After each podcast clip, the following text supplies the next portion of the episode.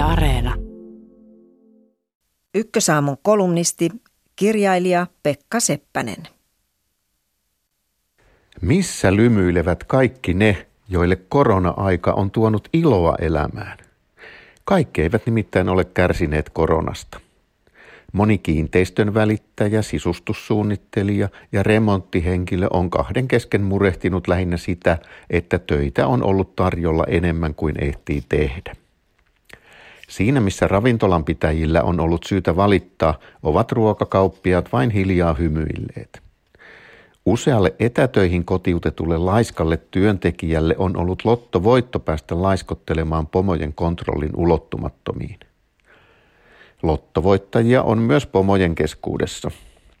Takavuosina pilkattiin surkeita johtajia, joiden keskeisin johtamisväline oli sähköposti. Nyt nämä ihmiskohtaamisia karttaneet johtajat kukoistavat. He ovat saaneet jäädä kotiin, piiloon tietokoneen taakse, eikä kukaan enää muista, että muutama hetki sitten heistä haluttiin päästä nopeasti eroon. Media on täynnä kertomuksia siitä, millaista tuhoa kontaktien vähäisyys on tehnyt mielenterveydellä.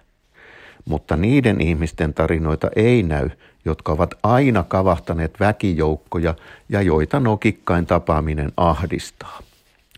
Heidän mielenterveydelleen koronarajoitukset ovat saattaneet tehdä hyvää. Eräs tuttavani ei uskalla tunnustaa, että hän on iloinut koronarajoituksista. Hänen tyttärensä harrastaa balettia neljä kertaa viikossa. Nyt harjoitukset on siirretty tanssijoiden omiin olohuoneisiin.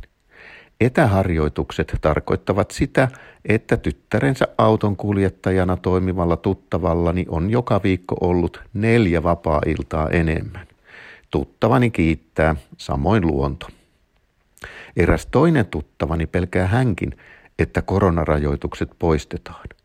Muuten hänen täytyy jälleen osallistua kaikkiin laajan sukunsa ristiäisiin, synttäreihin, ylioppilasjuhliin, häihin ja hautajaisiin.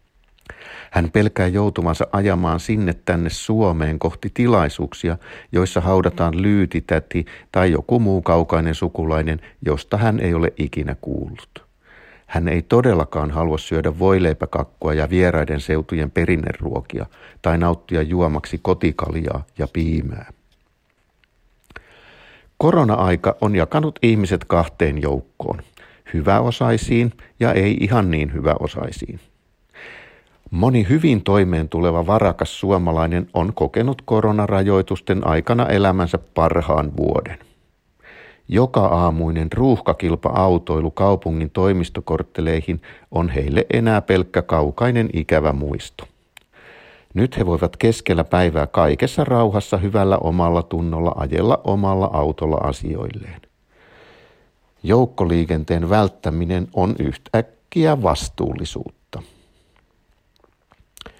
Etätyön tekeminen parin etäkoululaisen kanssa samassa pienessä kaksiossa ei ole laatuaikaa.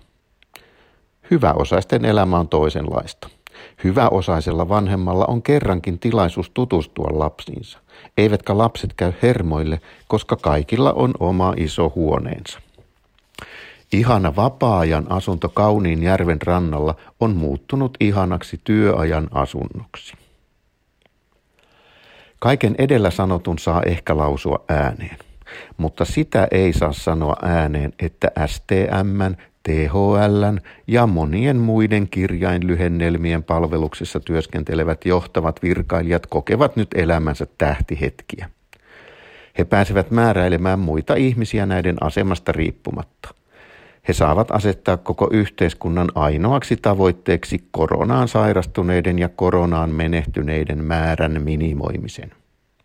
Myös mediaväki on saanut ainutlaatuisen tilaisuuden osoittaa olevansa tärkeä.